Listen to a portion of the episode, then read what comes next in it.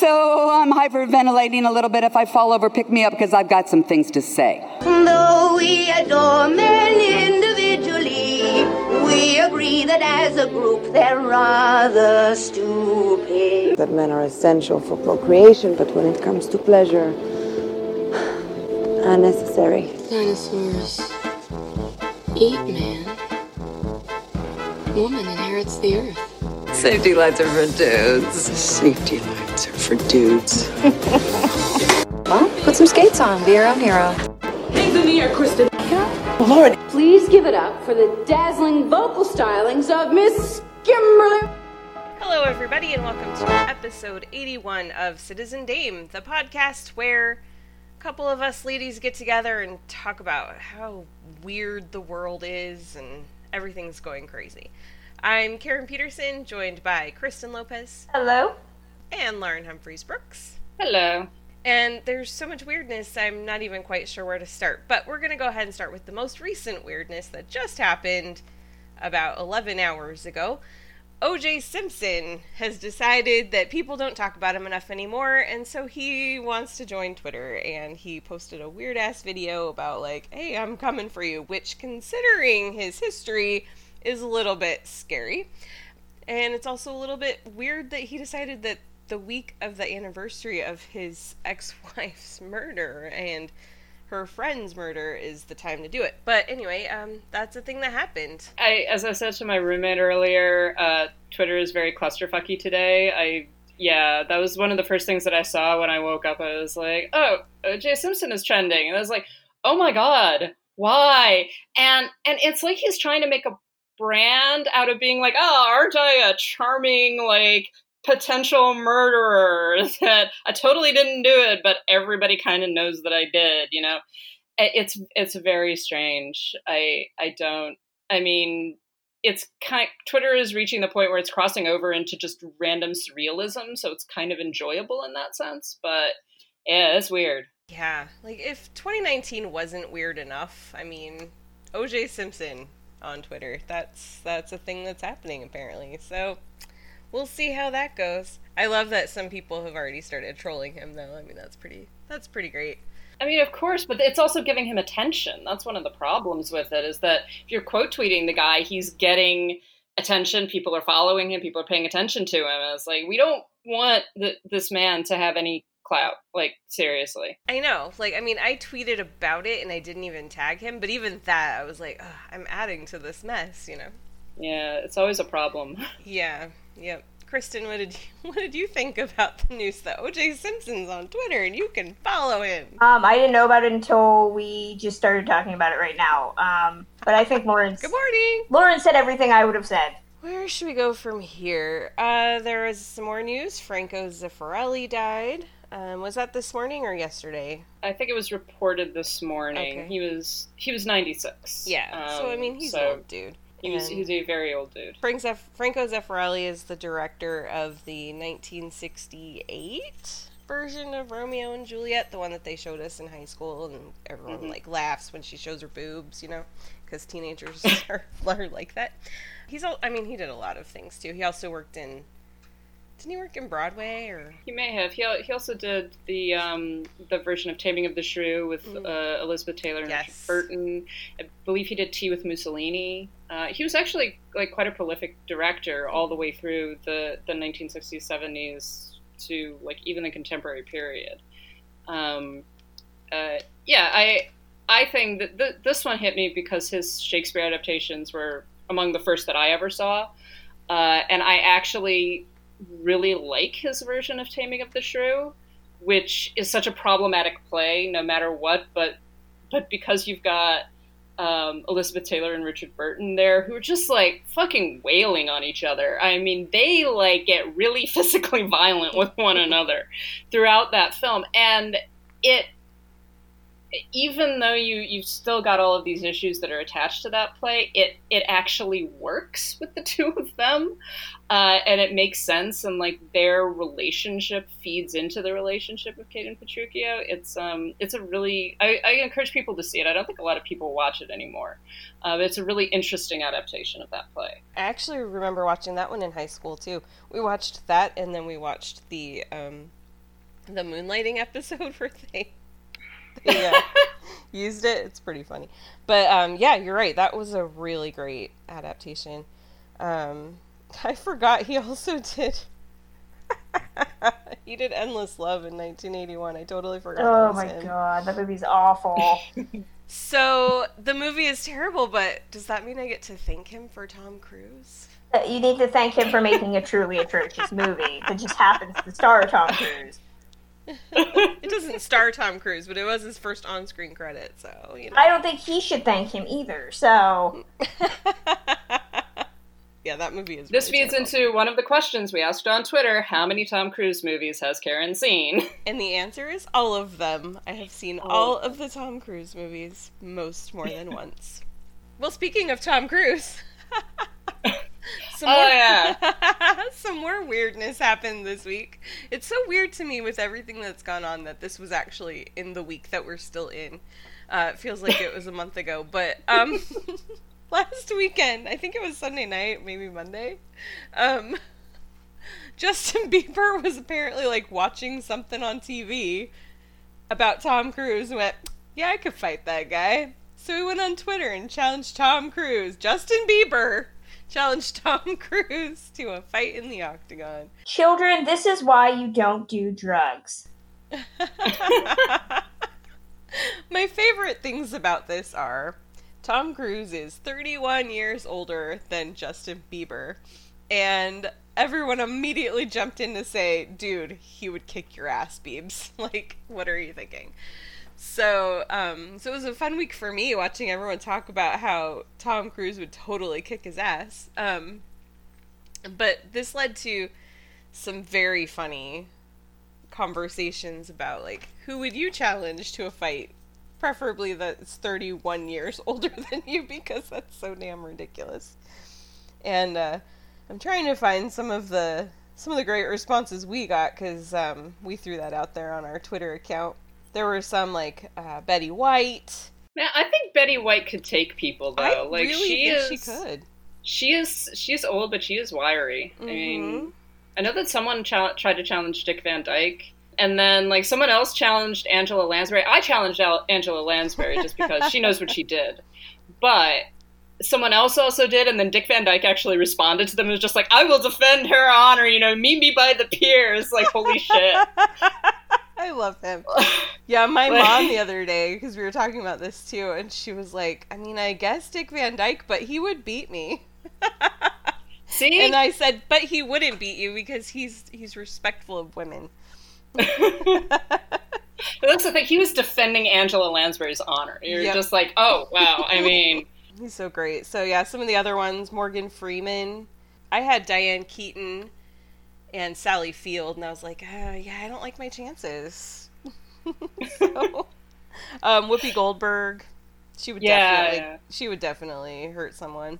I think one of the things, though, I mean, this all started with Justin Bieber and Kristen. I, I think your comments were right. Like, don't do drugs, kids, especially if you're gonna tweet. But um, but we just see all kinds of weirdness on Twitter these days, and I just sometimes I wonder why do we continue? It's it's one of it's one of those you know reactions. I think we've talked about this in a, in a more serious vein before. Uh, it's one of those reactions of like having celebrities on twitter and having you know quote regular people on twitter on the one hand gives you a lot of can give you a lot of great access to people. It means that you actually get to talk to people that you admire. You can have responses. You can even have conversations with you know artists and, and actors. The other side of it is that it's basically a free for all. And if a celebrity particularly does their own tweeting, so they they haven't hired a, like an assistant or PR person to do their tweeting for them, um, if they actually are like a presence on Twitter, it can get really weird, and it can get particularly kind of disturbing at times. I mean, you've had those issues of like celebrities getting angry at fans or at critics, and then like retweeting them. Armie Hammer doesn't the tweet result- anymore, Lauren. We don't have to bring him up. I actually, until you shouted that, I was like, oh, I completely forgotten that Armie Hammer had been on Twitter and got himself into trouble. But, but yeah, it, it's it's weird because you have this access to celebrities in a way and to, to, per, to just people in general in a kind of a, a, distanced way and it can result in some really cool stuff but it can also result in some really weird and even really toxic stuff. So you've got justin bieber who like went on to twitter for some reason and challenged tom cruise to a cage fight. And it's like and and yeah and then of course everybody is like everybody latches onto it and begins making fun of it and and you know begins laughing about it. And this this one was kind of fun you know as a result because it was so ridiculous but then you also have people like oj simpson who are famous for be for for killing two people like and and and and we're and we're we're going off on like him being on Twitter and having a following and all of that. It's it's a very strange kind of amalgam of things. It is, and you get a president that likes to just spew gunk too. I, I don't even know. Yeah, I mean that's the that's the other side of it, and I, I don't I don't think that Donald Trump would be president right now if, if it was if it wasn't for Twitter. That's actually probably really true.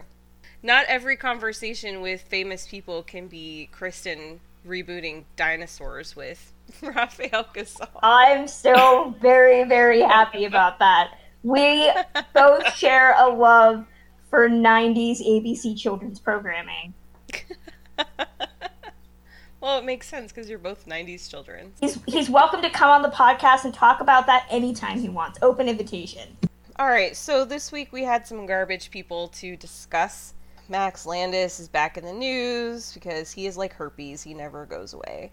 My understanding of what happened this week, at least from from the way I was following it, was he hadn't actually done specifically anything new. What happened was that Whitney Moore went on Twitter. Was it on Twitter? I think it was on Twitter. It was on social media, and it got shared yeah, on Twitter on right now. To say, I mean, she posted a, a a thing. It wasn't any. There weren't any specific accusations against him. But what she was saying was that she's been basically just not talking about what a terrible human being he is and watching him have all this success, watching people praise him left and right, and she's just got to the point where she can't stay quiet about him anymore. She said, I never thought I would say anything publicly about the things Max Landis did to me because I believed that forgiveness was the correct way to heal. I even defended him for so long because I truly believed he was getting better and that the ways he tortured me was isolated to our relationship. I thought there was no point in sharing the horrific, inhumane things he did to me because publicly condemning someone who is working on themselves is unproductive. So basically, she believed that he was trying to get better. You know, we all want to believe that people mean it when they say, I'm going to do better, I'm going to do better. She hasn't, like I said, she hasn't specifically said these are the things that he did, but she's just ready to talk about it now which opened up the floodgates. And so then a lot of people started talking about him again and, and questioning why he keeps getting all these deals, why he keeps getting projects announced, big profile, high profile pictures with a lot of money behind them. And the truth about him is out there. This isn't like just these random, you know, occasional accusations that float around that make you wonder about someone. Like there is no there's no question here about some of the crap that he has done, some of the terrible things he has done. And yet he still keeps getting opportunities. Well, but I think it's also important to point out that this came after I, I want to say a couple months ago, there had been an anonymous Medium post that had that had been put up on the the website Medium that w- had talked about how the Hollywood Reporter is going to write this big Esquire X expose on Max Landis, and that they had shelved it because the anonymous woman, along with several others, were quote all unwilling to put our real names on the record for fear of harassment. And so I'm wondering if this is in the hopes of getting more of those women to let their names be used so that this this expose can go forward. The thing with Max Landis is that we, you know, I we've I think a lot of people said this. We've known about it for years, and it, it's been pretty much public knowledge that he's a horrible human being. I, I do think one of the issues that we always come down to is that uh, in the medium post it was discussed what he actually did to her um, in this post you know the, the vagueness is difficult because you're like okay well what does this mean and then people idiots, but people go off and are just like, oh, she's lying. You know, why won't she just say what's happened? You know, all of that stuff. And, you know, a, a, a number of feminist critics have talked about this being like this need for the one of the issues that we've run into in the Me Too movement has been um, women having to basically open their wounds sometimes of things that had happened years before, sometimes things that happened the day before.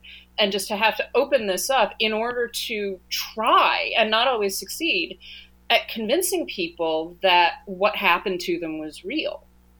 And that's that's a really harsh thing to to force women to do. But at the same time, it's become a necessity because these guys keep on getting away with it. They keep on being able to. It, it keeps on just sliding off of them. And someone like Max Landis, um, you know, he's he's not particularly talented. He's not particularly influential. He's not particularly good even at his job.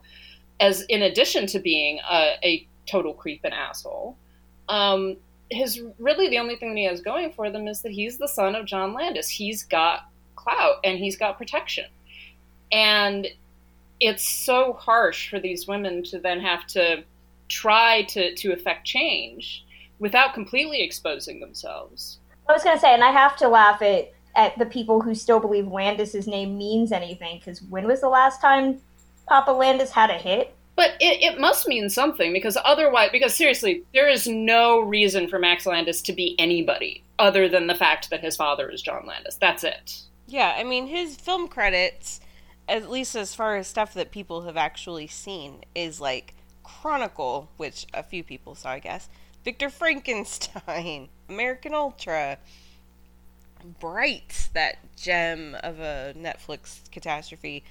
Um, yeah, so it's like Max Landis, people keep saying, oh no, he's great, he's great. Really? I have yet to see any evidence of that. The only one of his films that I'm aware of that got any really good critical response was Chronicle. And uh, and like nothing else. I mean, so so that that's the thing. It I I don't know. The only thing that I could think of is that there's still this this I don't know how much power necessarily the Landis family, as it were, has behind the scenes in Hollywood, but there is certainly this still a, still present love of John Landis um, in the film community of for what he has done in terms of contributions to cinema, really in the 1980s. I mean, that's pretty much late 70s and into the 80s. That was pretty much the last time he had anything that was really that was really interesting. But he still a number of his films are still very iconic. He's still a very iconic figure. It's just it just seems to be another example of a very privileged kid who's being protected by the power of his family. Um, and continues to be protected by them. And you know, who knows how long this is going to take? Hopefully, this will just mean that eventually they're they're just going to leave they're going to leave Max Landis behind. You know, whether or not this uh, this is never going to result in any criminal charges or anything like that, but hopefully, eventually, he will just stop getting hired. I think that's eventually what will happen, especially if, like, if he's if he's still doing this stuff. It's not; these are not accusations that are in the distant past. Like, he's still doing things, and I think there's going to come a point, and I think there's going to come a point with a lot of these guys that eventually they're just not worth the hassle of working. Well, his daddy did murder three people, so, you know, I have no faith in the system. and I don't want anybody to tweet me, oh, he got acquitted, so did OJ, okay? System is definitely not always going to convict the wrong. So, also in Garbage People uh, this week, so Cuba Gooding Jr. was accused of, of groping a woman in a bar in, I think it was in New York and this was like a week or two ago that this came out that she had accused him. Well, he actually is being charged, and he showed up to, to jail and turned himself in uh, the other day. So he was booked on charges of misdemeanor forcible touching and sexual abuse in the third degree for groping a woman at a bar. Uh, the maximum penalty if he is convicted is a is a year in jail. So uh, let's see. As a celebrity, carry the one. He will do 10 minutes, maybe? yeah, not, not even close. so, yeah, basically, um, I mean, he, he turned himself in, so he's this is going forward. They're actually taking it seriously. I'm guessing what will happen is he'll plead and and uh, end up doing like a suspended sentence or something like that. But basically, what happened? Oh, it was his. So there's surveillance fit footage, and it shows him and his girlfriend approaching a woman and sitting down next to her, and then he reaches over to touch her thigh and then touches her breast. Apparently, that is on surveillance camera or on the camera. So we know how uh, how cameras help people get convicted of stuff all the time. I, I was I was gonna say um, there's no audio, so if the R. Kelly rules apply, then he's he's good. He'll he'll he'll go free. Well, and I think that he's he's denied that anything inappropriate happened. So so he's not he's not even saying, "Yeah, I totally did it. Um, I'm sorry," which I would actually respect. You know, I I am at the point with these guys that I'm like, you know what? If you've done particularly something like this that is gross and disturbing and wrong, but is not to the extent of rape. But I would actually respect this guy being like, I did some, I did, I did it. I'm wrong. I was wrong. I'm really sorry to the person that I hurt. Um, that would, you know, at least show some degree of remorse and some degree of like, you know, I, I shouldn't have done that. You know, some, God, some exception of being like, you know, yes, I was a bad person and I'm going to try not to be a bad person anymore. It's really weird that like his girlfriend was right there. I I mean, you don't know what type of relationship they have, so No, I know, but it's like, is she just not saying anything, or are they just not report? Like, I want to know what her version of the events are. You know, I don't see anything. I haven't come across anything where they even talked to her, so it's super weird. I don't know. Anyway, um, let's see. Oh yeah, let's talk about Midsommar. I don't know how to transition from real life horror to movie horror, but uh, we'll just do it that way. Uh, Midsommar is coming out soon, and that's the Ari Aster film follow up to Hereditary, which broke Twitter um, with a bunch of film bros who just thought it was the second coming of horror movies, and um, now he's coming back with Midsommar, which uh, we all, I think, agree that the trailer looks a hell of a lot like The Wicker Man from, you know, 1973. But um, Jordan Peele saw the movie and says it's unlike anything that's ever existed in the history of the world. I have questions. yeah, yeah. I want to hear. I want to hear what Kristen thinks first I before. I go, go off on it. as as somebody who thought Hereditary was terrifying when it came out, and I still do, um, I'm excited to see this. I I know it looks like The Wicker Man. I'm not saying that it doesn't look like The Wicker Man, um, but at the same time, I still am very excited to see what he's gonna do. So I'm I'm ready. I, I actually think I go see it next Thursday. I think.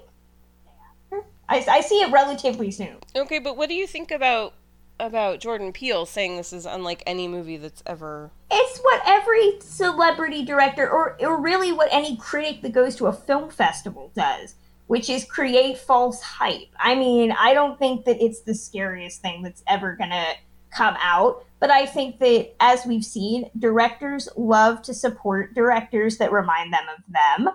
And so I think he wants to help a friend out by creating some some hype for it. I've got so many mixed feelings about everything. I mean, at, at the end of the day, I am going to go see Midsommar because I'm sort of interested just to see what it is and what it winds up looking like. And you know, we we should always be careful about judging things solely based upon their trailers. Uh, because they're also trying to promote a particular concept of the film. I mean, we we've talked about this. One of the issues that I had with Hereditary um, was that it was, while it did some very unique things, and I think it, it deserved praise for the unique things that it did. Ultimately, to me, it was incredibly derivative, and not in not in a like you know yes, all film and particularly horror film uses elements of the films that have come before it, and it's kind of hard to reach a point where you're making something completely unique, and that, that's not going to happen.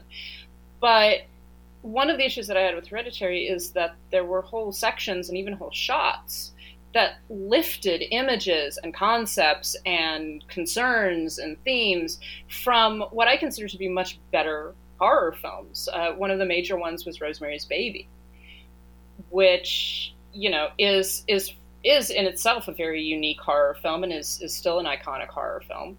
Um, and at by the time I got to the end of Hereditary, I was like, well, I feel like a lot of the horror that I just watched I've seen before, and I've seen it done better, and I've seen it done with more interest in the humanity of the characters. Uh, and so that's one of the things that concerns me then turning around to midsommar is that, you know, almost immediately when the first trailer came out, everyone was like, oh, it looks like The Wicker Man.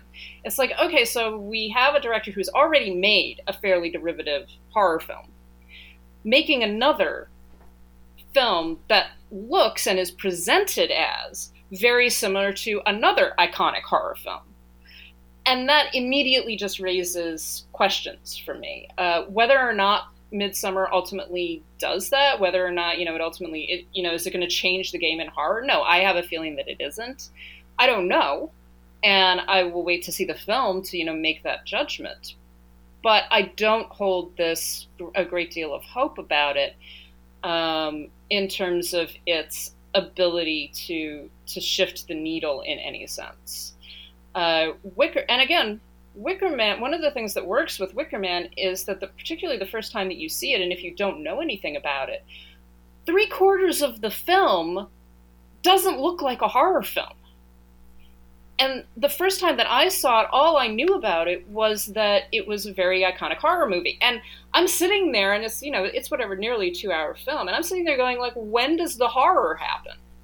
Like it's kind of creepy it's kind of weird but it's it's sort of nice and it builds this really interesting society and these interesting relationships and everything. And then the horror actually happens and it's shocking.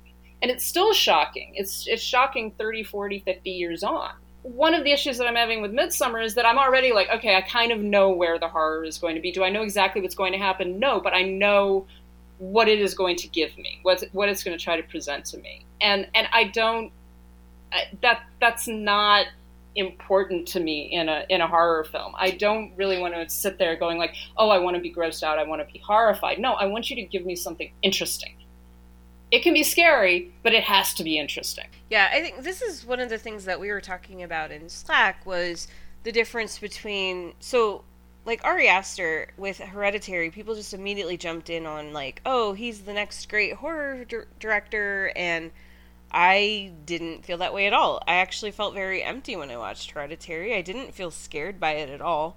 Um, and like you said, I felt like everything in it was, well, maybe not everything, but a lot of the things in it were things that I had seen in other movies and had seen done just as well or better.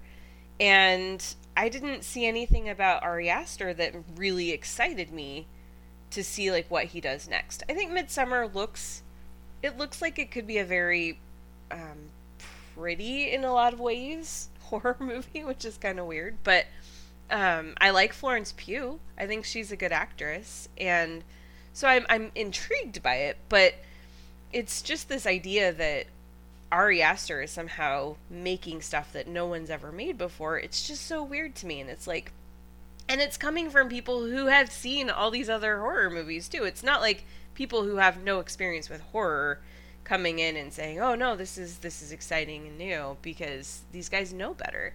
Um, one of the things that particularly caught my attention was with Jordan Peele being the one talking about it because and this is one of the one of the parts of the conversation we were having was just with hereditary there's no other emotion besides like just depression.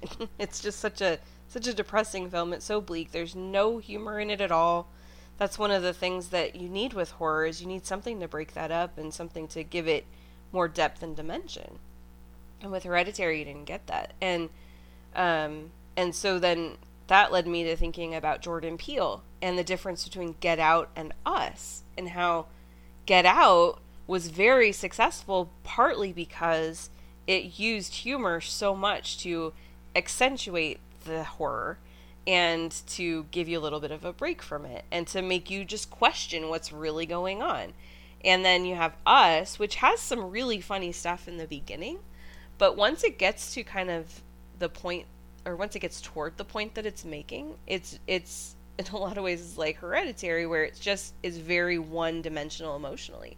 And so it's less successful than Get Out was. So I just I think that I don't I don't like if this is the direction that horror is going, I don't like it. I would I need facets emotionally in order to really be able to engage with. I gotta disagree with the the way that you approach hereditary because I I see I don't see it as depressing. I see it as anxiety inducing, and I think a, that there is some subtle humor. That dinner table scene, specifically in Hereditary, my mom and I laugh at that mostly because we've had that argument and we've had those moments where like when Toni Collette is talking about that face on his face like that that line makes us laugh because we've had that argument where you don't even know how to form a good insult.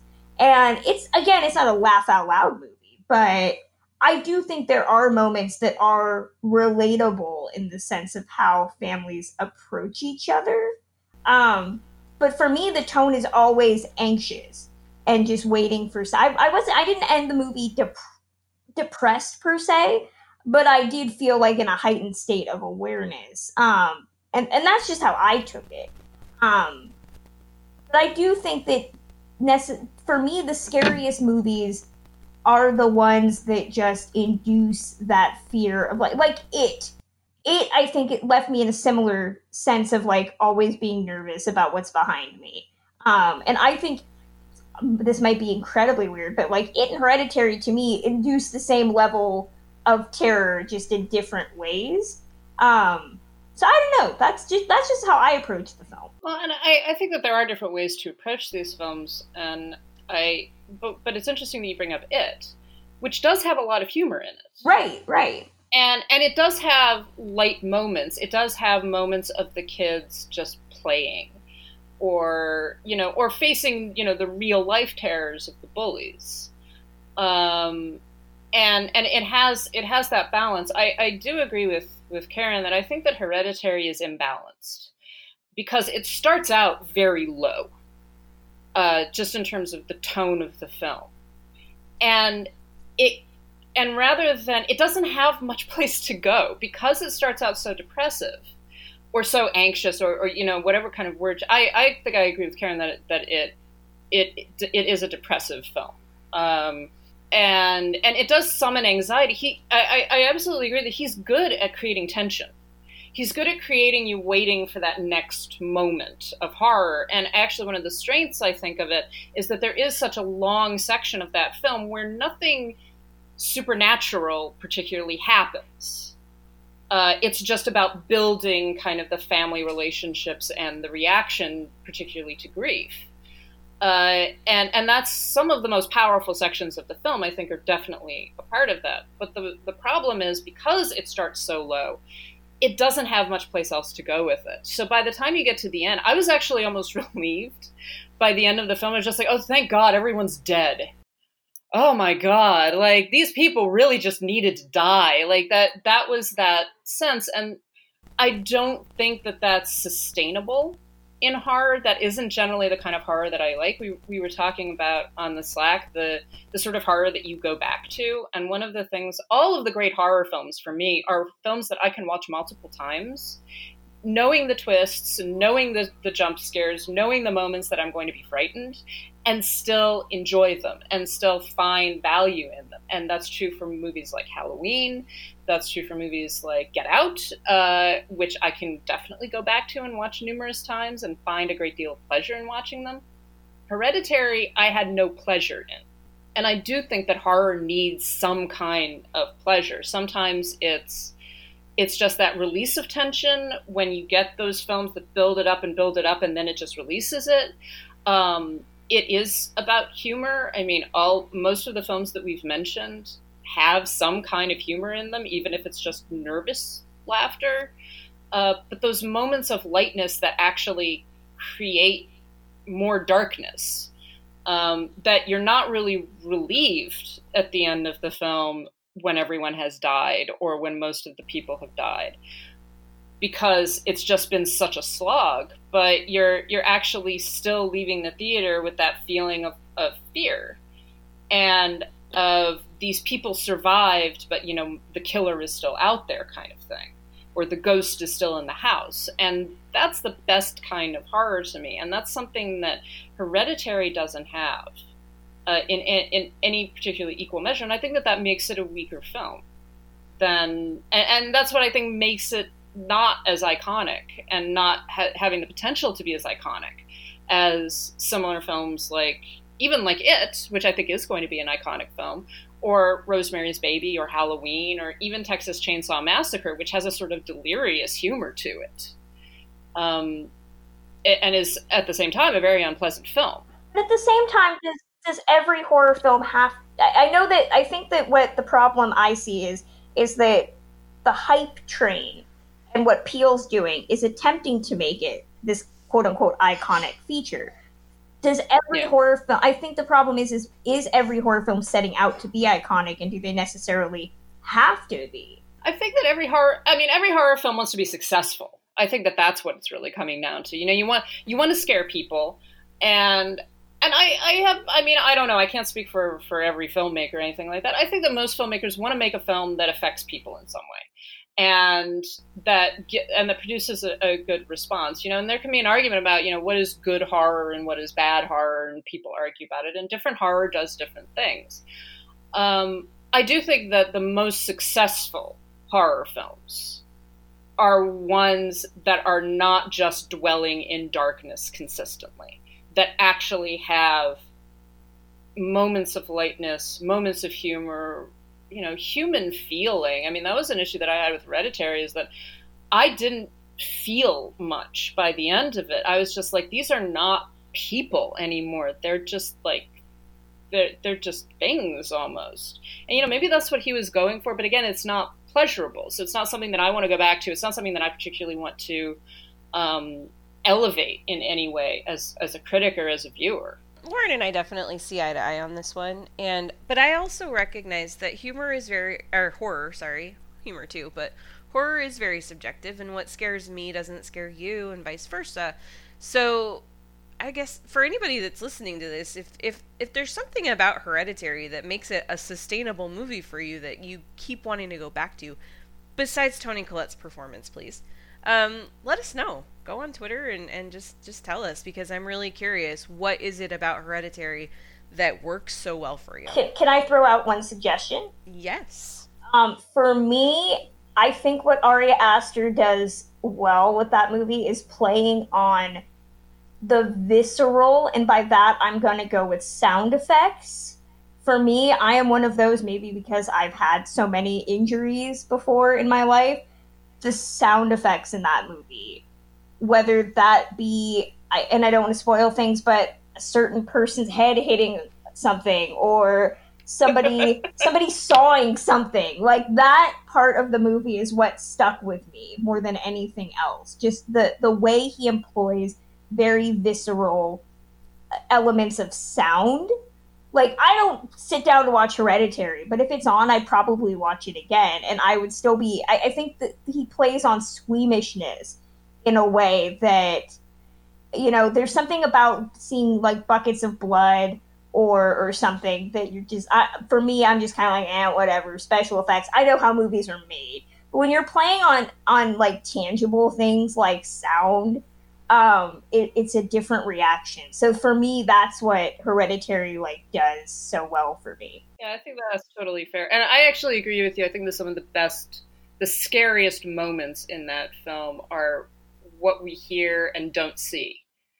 Um, and actually, you know, it's interesting that you mentioned the the head loss, because uh, the the part that actually got me in the film. And I, I think I think it's okay to talk about spoilers probably because it's been out. I was gonna say, yeah. I mean, it's been out. So. Yeah, I can't imagine anybody listening to this that cares about Hereditary has not already seen it. Yeah. If you don't want to know, fast forward like five minutes. There you go. You've been warned. Spoil it, Lauren. well, so the moment, like when the fact, the whole sequence where he drives home and gets out of the car and doesn't wake anyone up and goes to bed and lies down in bed and I think that I would have to actually watch the scene again, which I don't particularly want to do.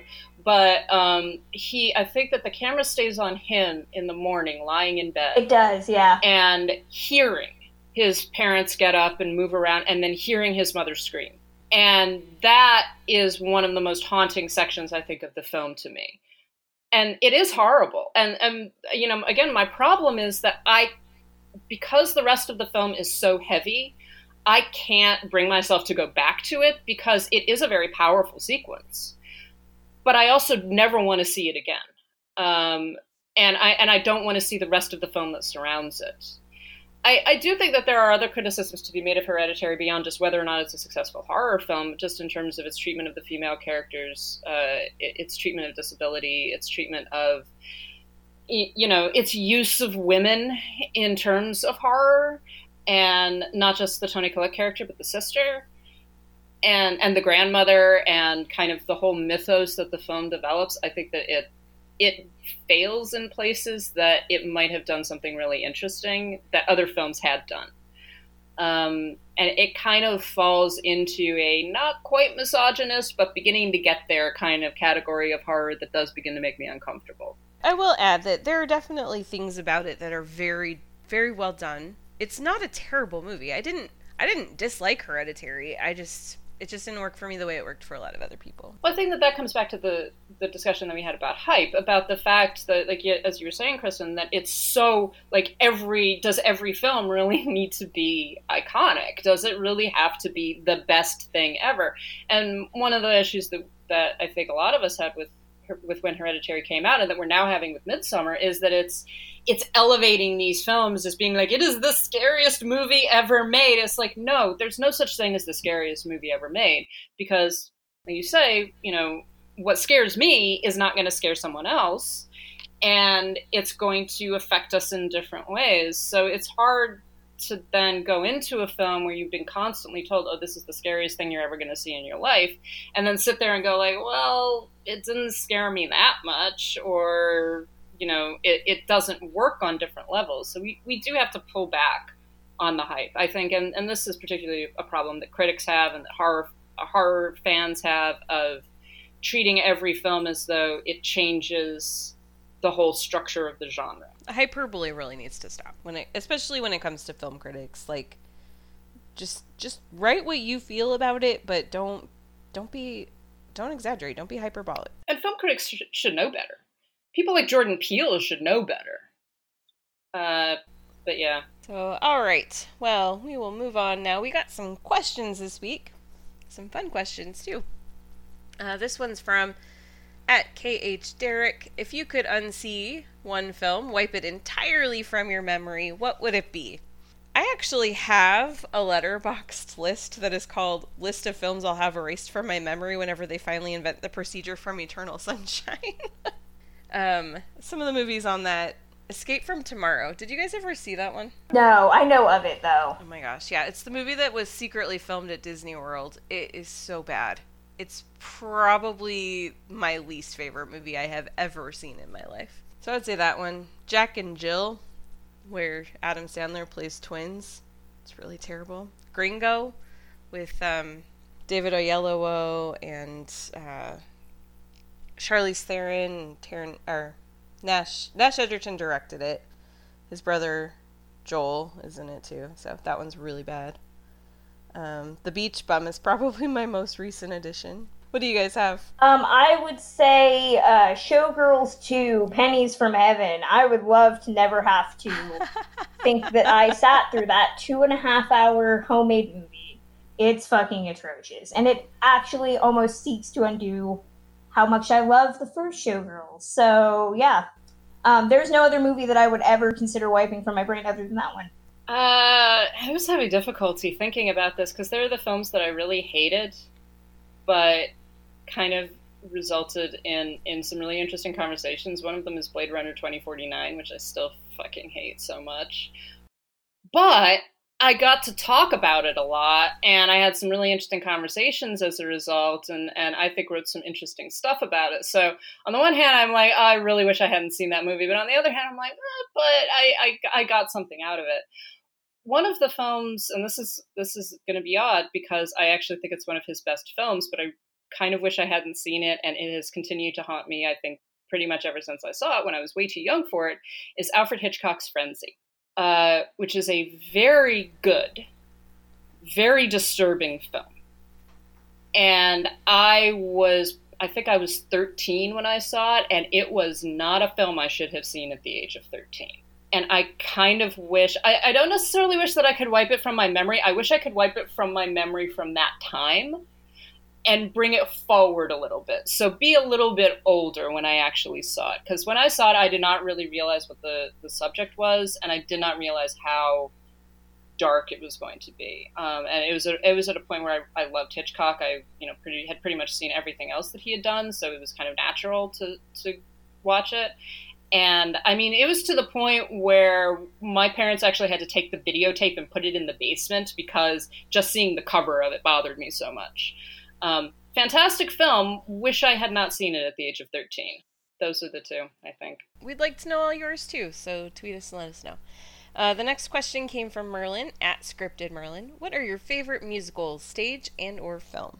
Um, so I always say Spring Awakening, uh, the last five years, oh gosh, those are the stage things at least. I know I probably have far more that I could think of if I had more time. Um, oh, Hamilton, obviously. Um, we're talking movies. I always go Singing in the Rain. Uh, I like On an Island with You. The Esther Williams musicals, I I enjoy a lot. Um, Meet Me in St. Louis. Those are the biggies. Uh, in terms of movies, um, I, I mean, I love pretty much all of the Astaire and Rogers films. My favorite is The Gay Divorcee, um, which just because it's actually a very good comedy in addition to being a very good musical, and I just like that period of their collaboration together. They're they're great. I really like Guys and Dolls. Uh, I think it's loads of fun. And the movie or the, the play? Movie. No, the movie. Okay. I mean, I, have actually seen the play. I, I have seen the play, but um, I love. I actually love the dancing in Guys and Dolls. The uh, it's Michael Kidd choreography, and and I, I I love the weirdness of casting Marlon Brando in a musical. Brando trying to sing and dance is a thing of beauty. And it's just like it's fun and it's strange and I I will sit down and watch it and some of it is also just the supporting cast like the um the the guys who play the guys are are just great and I like Jean Simmons it's one of those films that in, in addition to it being a musical again I like the comedy in it and I like the story uh so yeah those are the two that I sort of thought of almost immediately. Of course, I, I love Hamilton. Um, I think that we all love Hamilton. I did just see Hadestown, which is a very good stage musical. Um, yeah, I think that those are the ones that I would go for. I do not love Hamilton because I've not seen Hamilton, but my favorite stage musical is Wicked. I love it. I've seen it five or six times now, I think. Um, that's the one I've seen on stage the most. But uh, I also, I mean, I, I my my stage experience is very limited just because I've only ever gotten to see the stuff that tours and there are probably so many things that go on Broadway that never make it this way or at least not in a cost cost effective way so you know it's like I don't I don't just don't get those experiences but um, but I love movie musicals. There's so many. My very favorite is The Sound of Music. My mom and I used to watch that all the time. I know every note. Um, I still can't watch that movie without singing along. I love Moulin Rouge. I love. Then there are some that are like I don't know if it's technically a musical or not. Like Sing Street, I really liked. That's a that's a musical. Yeah, that's a, that's a musical. Okay. Yeah, it's like it's like when people ask me if Llewyn Davis is a musical. Yeah, it is. It is. Yeah. All right. So yeah, I love Sing Street. I think that one's really good. So yeah, I I love musicals. I pretty much if there's a movie musical, I will give it a try. I don't always love all, all of them, but I'll at least check it out. So that's that's definitely a, a big thing for me. I just I love movie music. It's just I love it. It's my favorite thing. So yeah, good question. Thank you. And then Ryan McDermott at Ryan McDermott asked, in honor of a new Men in Black film, what are some of your favorite makeup effects in? I don't know, man. I was trying to think about this. I am a horrible human being, and like fashion, I do not pay that close attention to the makeup in films. Um, I usually only notice it. I get, which I guess is, it means they're doing their job because I usually only notice it when it's really bad. Uh, you know, I'll give I'll give a shout out to Suspiria and the makeup that they did on Tilda Swinton. That was actually very good and very convincing. Um, but that's really the only one that I can think of off the top of my head. Um, I hate to throw out a John Landis movie, but American Werewolf in London has has some really great makeup effects. Um, I also say The Witches. Uh, if anybody's seen that movie, um, what they do to Anjelica Huston's character in that film is brilliant. Um, and I also really enjoyed the vampire effects in From Dusk Till Dawn. So those are the three. The Witches also scarred me as a child. oh, The Witches is brilliant. it is, but it scarred me as a child. Yet again, movies that Lauren should not have seen when she was young. I maintain that Anjelica Huston, that's a documentary. So I both love her and I'm deathly afraid of her. That's fair. Um, I loved basically anything that um, Doug Jones has had a part in. It's had great makeup. Um, yeah. Beetlejuice, I think, is really fun. Um, oh, Dick Tracy. That was one that had really fun makeup. The movie itself is not great, but the makeup is really fun. Like some of the characters, because it's all it's all prosthetics and makeup. It's not. This was in the early '90s, so it wasn't CGI. So it's like there are people in that movie that are completely unrecognizable, and it's awesome. I love it. Like I did not know for the longest time that Dustin Hoffman was Mumbles, you know? and it's like you just don't see him in it, and then when you see it, you finally can. But yeah, so that one's a good one too. So, all right. Fun stuff. All right, so this week, as far as trailers go, we had a big one with Doctor Sleep. Did you guys watch the trailer? Doctor Sleep is a basically a sequel to The Shining. Stephen King wrote the book. It came out in 2013, I believe and it is about Danny Torrance all grown up. And so the movie will star Ewan McGregor as Danny Torrance, and um, Rebecca Ferguson is in it. She plays the villain, which I think is going to be really fun. So I don't know. What did you guys think of the trailer? What do you know of the story so far? Anyway, has anybody read the book? I haven't read the book. I read I read The Shining, and I know I know about Doctor Sleep. Um, one of the things that interested me about the trailer is that it integrated a lot of stuff directly from Kubrick's The Shining, which is bold, a very bold thing to do uh, for a filmmaker to actually make use of images from again you know we're talking about iconic horror films uh, one of the most iconic horror films ever made. Um, i as someone who's not a huge fan of stephen king's writing but actually generally enjoys adaptations of his work i am intrigued. So we'll we'll see. I have mixed feelings with mike flanagan as a director. Um, i was not a fan of what he did to hill house um, but I have like some of his other horror films. So, well, for me, it's it's a kind of wait and see movie. Yeah. Um. All I know about the book is that my mom read it and said it was terrible. So that doesn't exactly bode well for me. Um. I, I have I have issues with King wanting to go back to the well. Um and watching the trailer for this and and having read the plot synopsis of the book I was like, yeah, this sounds like a Stephen King thing that he would write in 2019, where it's just got like, I'm actually fascinated by what Flanagan's going to keep because the plot line of the novel sounds incredibly convoluted and dumb.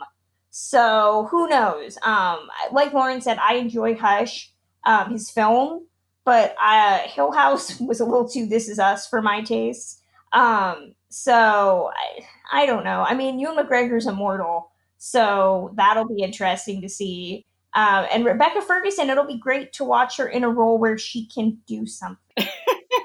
Recreating uh, a movie that I would say is iconic and is incredibly scary. Um, I, here's my problem, okay? I read the plot synopsis to the book, which, if you've seen the movie, the book is very different than the movie. So, like, already I was reading the plot synopsis for Doctor Sleep, and they were talking about a character that is not alive in the original film. Um, and so I was just kind of like, oh yeah, this is the reminder that the 1980s version was a little racist. Um, and then you have the fact in the trailer that the the girl, the little girl, is African American. I was just like, mm, we really want to remind people that Stephen King really likes that whole mystical Negro trope. Like, I don't know. I was very conflicted in a two minute trailer, um, or however long this was. So, I I think I need to see a bit more.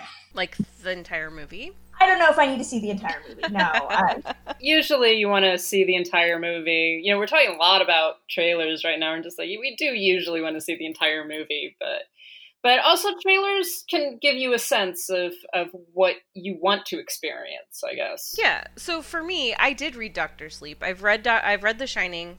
I actually really liked the book. Um, and I like the movie. I, I think they're both good. I understand what the criticisms are that you know some of the things that are changed in in the movie are unnecessary but um but i like them both for different reasons doctor sleep i enjoyed the book but it's weird as hell and i knew that they were gonna well once i heard they were going to adapt it i was just like i don't know how they're gonna do that because there is some stuff in there that I just don't see how it would translate to the screen. Not that it can't be done, but I just I couldn't picture it. But um when I heard Mike Flanagan was on board, I thought, okay, all right. I I'm a little more interested now because I thought Hush was really good. I I actually liked The Haunting of Hill House. I liked what he did with it. It's very different from the book, but again, they're they both exist for different reasons and they accomplish different things and and so I like both of them. Um, so I, I don't know. I'm very intrigued. I think it's going to be interesting. Watching the trailer, it for Doctor Sleep, it made me think, okay, so some of the stuff that just probably wouldn't work for the movie is not going to happen, and so they're going in a slightly different direction. So I'm excited. I think it looks good. Well, I, I am interested in whether or not it's going to wind up being a sequel to The Shining in the sense of it's a sequel to the Kubrick film, or if it's going to be a sequel to The Shining, the book, so an adaptation of Doctor Sleep, or how it's going to navigate that, if it's going to navigate that.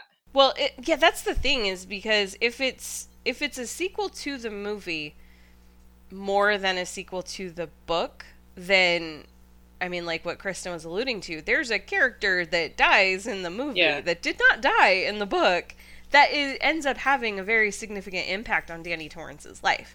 And so that's where it's like, I really hope that they kind of rewrite history a little bit and let that person still live. But I don't know. We'll see. Um, and we will see in, what is it? Uh, November 8th is when it comes out. Did anybody see anything this week that you'd like to chat about for a minute? We didn't really have any major stuff to review. I did see Men in Black International. I think I might be the only one that did. I I for forewent the screening and saw Rocketman again, so I feel like that was money well spent. That's not a bad choice. It, it was not. The old people that were in front of us, uh, I told you, fell asleep, and when they did woke up, uh, wake up, they said that it was quote unquote a little too gay. Um, but my mom and I had a lot of fun. So A movie about Elton John is too gay. It's too gay. Um, I will say that watching that certainly helped prep me for watching the Nicolas Winding Refn show that came out this week, uh, Too Old to Die Young, which is on Amazon. Um, I recommend not watching it because it's literally the worst thing to have. I would love to have that scrubbed from my memory that I watched one whole episode. How Re- Refn must think that this is obviously proof of insanity. If you can get through all 13 episodes or 13 hours excuse me 10 episodes um, then you are obviously insane or a real sadist. Um, that's the only thing i can think of. Um, and that's coming from somebody that loves neon demon. Um, but this movie is just the most misogynist disturbing bullshit that I've I've watched in a long time. I don't think you could you could literally put all my boys in this in this one thing and I'd still be like this is hot fucking garbage. Um so it's it's literally atrocious. Lauren, what'd you see this week? I, I mean, I actually I did not unfortunately get out to the movie theater to see anything new. There is a film that's coming out, I think, um, June eighteenth, that is fun, and it's a movie called Ghostlight. It's set in it's ba- basically the story is about a Shakespearean acting troupe uh, who are about to put on a production of Macbeth in a isolated sort of little Massachusetts community, um, and they, of course, it's it's all about theatrical superstitions, and of course, you're not you're not supposed to say the name of the play when you are in the theater because it's bad luck and you have to go through all of these different things in order to undo the curse and basically what happens is the um, the the actor who's playing Banquo, who is an understudy also to the actor who plays Macbeth, who is played by Cary Elwes, by the way, and is and he's having the time of his life. He's having an absolutely great time doing this. Um, but so the actor who's playing Banquo uh, is having an affair with the lead actor's wife, and the two of them begin shouting Macbeth in the theater, kind of challenging the curse. And naturally, this is a horror comedy, and they uh, they incur the curse of Macbeth, and it's it's fun, it's light, it's entertainingly done. You know, you've got some actually really great actors like Cary Elwes, Carol Kane is in it. Um, overacting her little heart out. She's having a, an awesome time doing it, and it actually is a lot of fun. Um, you know, not not like not something that you're going to write home about, but you know, when it comes to VOD, uh, June 18th, I, I would just recommend checking it out. It's it's particularly the final act is just fabulous. Uh, so yeah, like I mentioned, I did see Men in Black International this week, and Chris Hemsworth is very beautiful, and uh, so is Tessa Thompson. The movie itself is, I thought it was fine, but maybe it's because I went in with my expectations like below the floor because people said it was so terrible. I didn't think it was actually that bad. I, I didn't think it's definitely not as funny as the other movies. And but I, I also a lot of it I'm assuming by the other movies you mean one. I thought two was funny as well. Oh my gosh, two is not good. Karen Peterson. I didn't say good, I said funny. There's a difference. Um, but the thing is that this movie I didn't think was trying to be funny like those. It understands that Chris Hemsworth and Tessa Thompson are not Tommy Lee Jones and Will Smith, and it doesn't try to make them them. You know, so uh, I th- I think that I mean there are definitely some things that don't work, but overall I thought I thought it was fine. Um, there are also some things that I thought were, were really funny and, and enjoyable, like Chris Hemsworth kind of.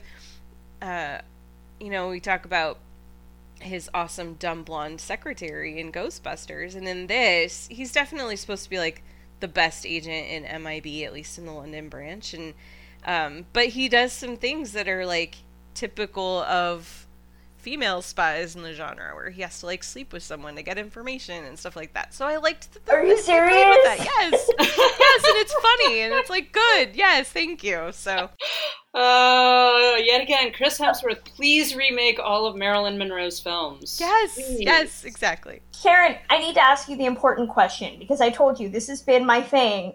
Apparently, 2019 is the year of this. So um, every man doesn't own buttons on their shirts anymore, and everything starts at like mid navel. So, just how low are Chris Hemsworth shirts buttoned in this movie? This is what the people want to know. No, most of them are buttoned up pretty high. There's one part where he's trying to look casual, so he unbuttons a couple of buttons, and then Tessa goes back and's like, um, let's just fix this. And she, you know, closes one or two of them, so. Damn it! I think he's only shirtless once. That's a travesty. But he has this one blue linen shirt that just hangs so perfectly on him. And Wait, are we talking like Armie Hammer, "Call Me by Your Name"? Good hanging shirt. Better. Oh, that's that's that's ludicrous, Karen. You cannot just throw that out there. Sorry, I'm always gonna think Hemsworth's better than Hammer. So sorry. People underestimate what we actually want from a Men in Black movie starring Chris Hemsworth. It's exactly. Just like, no, you don't understand. Like, this is all we need, ladies. So on Kristen's thirst rankings, it doesn't sound like it's gonna unseat Rocketman, but I might, I might give it a try now. Might give it a try. Definitely. Thank you for, for answering my in-depth analysis, Karen. no problem. I'm here for the hard, the hard stuff. You know. All right, so that's gonna finish things out for for this week, I think. Um, so there's lots of ways that you can follow us and and be part of of what we do when we're not here. You can follow us on Twitter at Citizen Dame Pod, and like I said before, you can anything that we've talked about. If you want to comment on it, throw it out there. We we love we love comments as long as they're nice and not mean. Um, and they can be mean too, as long as they're not. And if you're on Twitter, enter our contest. We are having a What's in the Bag contest. Go on Twitter, go on our Citizen Dame Pod account, look at the picture, guess what's in the bag. You'll be entered to win what is in the bag. So, uh, we also have Instagram at Citizen Dame Pod. You can find us on Facebook once in a while. We go there still. Facebook.com slash Citizen Dame. You can email us, citizendamepod at gmail.com. We have our official website, citizendamepod.com, and there we have, um, well, we'll be getting back into the swing of our Citizen Dame 5. We have th- Thirst Traps. We have um, Feminist Fridays. Are we still doing that? I don't know. Uh, we have lots of stuff coming your way. We have some reviews that are coming up, so lots of, of fun stuff over on the website. If you'd like to support us with your dollars, we like that. Um, you can go to Patreon, patreon.com slash citizendame, and you can support the show for as little as a dollar, help us keep the lights on. Uh, as you go up the tiers, you can get access to the shows early, bonus episodes, all kinds of fun stuff. We have, um, if you just want to send us a couple dollars, you don't want to commit, that's cool too. Um, that is our Ko-Fi account, ko-fi.com slash citizendame. And we do have some merch and stuff in our Zazzle store, zazzle.com slash citizendame. So, so thanks so much for listening, for supporting us, and um, we'll talk to you soon. Excuse me. What happened here? We had the best party. Kanye showed up and dropped like a whole new album. Look around! We got our asses kicked! my queen! I'll never serve another. I must end my own life in the most painful way possible. I don't think that she would want you to, you know. Who are you to know what a queen would or wouldn't want? Are you a queen? Well, I mean, to the extent that all women are, yes. But no, no. I'm not a queen. You know what she is, though, is an agent. Is that a title? It is a title. But maybe the best way to honor the dead is to go on living. Yes.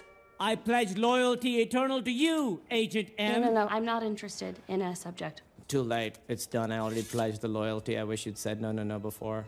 And if you should die before I, I promise to end my own life In the most painful way possible. Yeah, ha. I don't like you.